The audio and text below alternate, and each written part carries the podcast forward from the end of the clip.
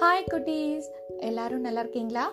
இன்னைக்கு நம்ம ஒரு வயசான தாத்தாவை பற்றி ஒரு கதை பார்க்க போகிறோம் ஓகேயா வாங்க கதைக்குள்ளார போகலாம் ஒரு அழகான கிராமம் இருக்கு. அந்த கிராமத்தில் சண்முகம் அப்படின்னு சொல்லி ஒரு வயசான தாத்தா ஒருத்தர் வாழ்ந்துட்டு வராரு. அவர்கிட்ட ஒரு கருப்பு நிற குதிரை ஒன்று வச்சிருக்காரு. அந்த குதிரை பயங்கர வேகமாக ஓடும். தான் சொல்கிற எல்லா வேலைகளையும் அந்த குதிரை வந்து செய்யும். அந்த அளவுக்கு திறமையாக அந்த குதிரைக்கு இந்த தாத்தா பயிற்சி கொடுத்து வளர்த்து வச்சிருக்காரு. இந்த குதிரையோட திறமையை பார்த்து அந்த ஊரோட ராஜா வந்து இந்த தாத்தா கிட்ட கேட்குறாரு சண்முகம் உன் குதிரை அந்நியாயத்துக்கு திறமையாக இருக்குப்பா. இது எனக்கு கொடுத்துட்றியா? உனக்கு நான் எவ்வளோ பொற்காசுகள் வேணால் அதுக்கு பதிலாக தரேன் ஆ அப்படின்னு கேட்குறாரு உடனே இந்த தாத்தா என்ன பண்ணிடுறாரு? உடனே மறுப்பு தெரிவிச்சிடுறாரு. இல்லைல்ல அரசே நான் ரொம்ப நாள் அந்த குதிரையை வச்சிருக்கேன். ஆசைப்பட்டு அதை வந்து பயிற்சி கொடுத்து இந்த நிலைமைக்கு நான் ஆளாக்கியிருக்கேன். எனக்கு யாருக்கும் இந்த குதிரையை கொடுக்கறதுக்கு மனசில்லை. தயவு செய்து என்னை தப்பாக நினச்சிக்காதீங்க. மன்னிச்சிடுங்க அப்படின்னு சொல்லிடுறாரு இந்த தாத்தா. அரசரும் அந்த இடத்த விட்டு போயிடுறாரு. ஆனா இதை தெரிஞ்சுக்கிட்ட ஊர் மக்கள் இந்த தாத்தாவை பயங்கரமா திட்டுறாங்க. ஏன்டா சண்முகம் ஏன் இப்படி பண்ணிக்கிட்டு இருக்க? பேரனை வச்சு கஷ்டப்பட்டுக்கிட்டு உட்காந்துருக்க பேசாம அந்த காசை வாங்கிட்டு சந்தோஷமா வாழ்க்கையை நடத்துவியா? அதை விட்டுவிட்டு குதிரையை எனக்கு பிடிக்கும் நான் தான் வச்சுப்பேன்னு சொல்லிட்டு வரலட்சுமி வேண்டான்னு சொல்லி அடிச்சுப்பிட்டா? ஏன் தான் இப்படி பண்ணுறியோ சரியான துரதிருஷ்டசாலிப்பா நீயே. கிறுக்க பயபுள்ள அப்படின்னு சொல்லிட்டு ஊர் மக்கள்லாம் பேசிட்டு அந்த இடத்துல இருந்து போயிடுறாங்க. ஆனால் தாத்தா அமைதியை தவற விடவே இல்லை. கொஞ்ச நாள் கழிச்சு பார்த்தா திடீர்னு இந்த குதிரையை காணும். தாத்தா எல்லா இடத்துலையும் தேடுறாரு. ஆனால் குதிரை கிடைக்கவே இல்லை. உடனே ஊர் மக்கள்லாம் அந்த தாத்தா பயங்கரமாக திட்ட ஆரம்பிச்சிட்டாங்க. நான் அப்போவே சொன்னேன் பேசாமல் அந்த காசை வாங்கிக்கிட்டு நீ என்ன பண்ணியிருந்துருக்கலாம்? உன் பேரனாச்சு நீயாச்சுன்னு வாழ்க்கை நடத்தி இருந்திருக்கலாம் என்ன பண்ணுவ? இரு இருக்கிற ஒரு குதிரையும் போச்சு. அவ்வளவுதான் போ. அப்படின்னு சொல்லிட்டு பேசிட்டு போறாங்க. அப்ப இந்த தாத்தா என்ன சொல்றாரு? கஷ்டம்தான். ஆனால் இல்லைன்னு சொல்லலை. ஆனால் இதில் ஏதோ ஒரு நன்மை எனக்கு கண்டிப்பாக கடவுள் வச்சிருப்பாரு. அப்படின்னு சொல்லிட்டு தாத்தா அந்த இடத்துல இருந்து அமைதியாக போயிடுறாரு. இவனுக்கு கிறுக்கு முத்தி போயிடுச்சு போ அப்படின்னு சொல்லி ஊர் மக்களும் அந்த இடத்த விட்டு போயிடுறாங்க. கொஞ்ச நாள் கழிச்சு பார்த்தா தாத்தா வளர்த்த குதிரை ப்ளஸ் அதை விட இன்னும் நாலஞ்சு குதிரை சேர்ந்து தாத்தாவோட இருப்பிடத்துக்கே வருதுங்க. இதை பார்த்த தாத்தாவுக்கும் ஊர் மக்களுக்கு எல்லாருக்கும் பயங்கர ஆச்சரியம்.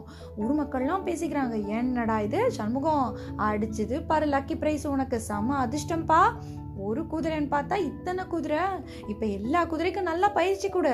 அரசருக்கே வித்துட்டனா? உனக்கு நிறைய பொற்காசுகள் கொடுப்பாரு.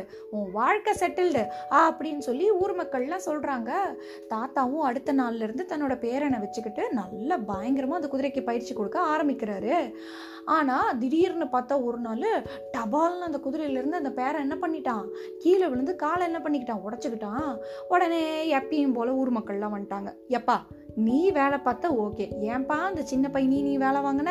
இப்போ கால் உடஞ்சி போச்சு பார்த்தியா ஆ அப்படின்னு சொல்லி எல்லாரும் தாத்தா திட்ட ஆரம்பிச்சிட்டாங்க. அப்பயும் தாத்தா என்ன சொல்கிறாரு கால் உடஞ்சிச்சுச்சான் கஷ்டம்தான். ஆனால் இதுலேயும் ஏதோ ஒரு நன்மை இருக்கும். நீ வேணா பாரு அப்படின்னு சொல்லி தாத்தா அம்மாட்ட அந்த இடத்த விட்டு போயிடுறாரு. மக்கள்லாம் எப்பயும் போல தாத்தாவை கேலி பண்ணிட்டு அந்த இடத்துல இருந்து போயிடுறாங்க. கொஞ்ச நாள் கழிச்சு பார்த்தா டப்ப டப்பான முரசு அடிச்சுக்கிட்டே ஒருத்த வந்து அறிவிச்சிட்டு வந்துக்கிட்டே இருக்கான். என்னடா அறிவிக்கிறான் அப்படின்னு சொல்லி பார்த்தா பக்கத்து நாட்டோட நமக்கு போர் வரப்போகுதுப்பா.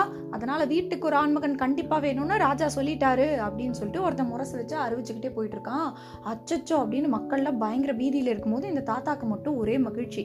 என்னடா மகிழ்ச்சி அப்படின்னு சொல்லி பார்த்தா நல்ல ஆரோக்கியமாக இருக்கக்கூடிய ஆண்மகனை தான் அரசர் எதிர்பார்க்குறாரு. கை காலில் அடிப்பட்டவங்கள கிடையாது அப்படிங்கும் போது தன்னோட பேரன் காலில் பயங்கரமாக அடிபட்டிருந்ததுனால அவனை போருக்கு தாத்தா அனுப்ப வேண்டிய அவசியம் இல்லை. இதை தெரிஞ்சோன்னா தாத்தாக்கு ரொம்ப சந்தோஷம். எல்லாம் நன்மைக்கே அப்படின்னு நம்ம நினச்சது நம்ம எண்ணம் தோத்து போல அப்படின்னு தாத்தா வந்து தன்னோட பேரனோட சந்தோஷமாக இருக்காரு. ஊர் மக்களுக்கெல்லாம் இப்போத்தான் இந்த சண்முகத்தோட வார்த்தையோட அர்த்தமேன்னு எனக்கு புரியுது அப்படின்னு நொந்துக்கிட்டு அந்த இடத்த விட்டு போயிடுறாங்க இதுதான் கதை. இந்த கதையிலேருந்து குட்டீஸ் நீங்கள் என்ன தெரிஞ்சுக்கிட்டீங்க? நம்ம லைஃப்பில் நமக்கு டெய்லிக்கு நடக்கக்கூடிய பல விஷயங்களில் நம்மளுக்கு ப்ளஸ்ஸும் இருக்கும் மைனஸும் இருக்கும். ஓகேயா? இது ஏன் நடந்துச்சு அப்படிங்கிறத விட சில ரீசன்ஸ் நமக்கு புரியும். சில விஷயத்துக்கு நம்மளுக்கு ரீசன்ஸ் என்ன பண்ணாது? புரியவே புரியாது. பின்னாடி புரியலாம் இல்லை புரியாமையே கூட போயிடலாம். அதனால் எப்போவுமே நம்ம நடக்கக்கூடிய விஷயங்களில் நம்மளுக்கு ஏதாச்சும் ஒரு நன்மை வந்து கண்டிப்பாக கடவுள் வச்சிருப்பாரு. அதுக்காக தான் நமக்கு இந்த சுச்சுவேஷன் அமையுது. அப்படின்னு சொல்லி நம்ம நினச்சிட்டு நம்ம லைஃப்பை லீட் பண்ணோம்னா எப்பவும் ஹாப்பியாக சூப்பராக இருக்கலாம் ஓகேயா நான் மறுபடியும் வேறு ஒரு கதையோட வேறு ஒரு மெசேஜோட உங்கள் எல்லாரையும் வந்து மீட் பண்ணுறேன் அது வரைக்கும் பாய்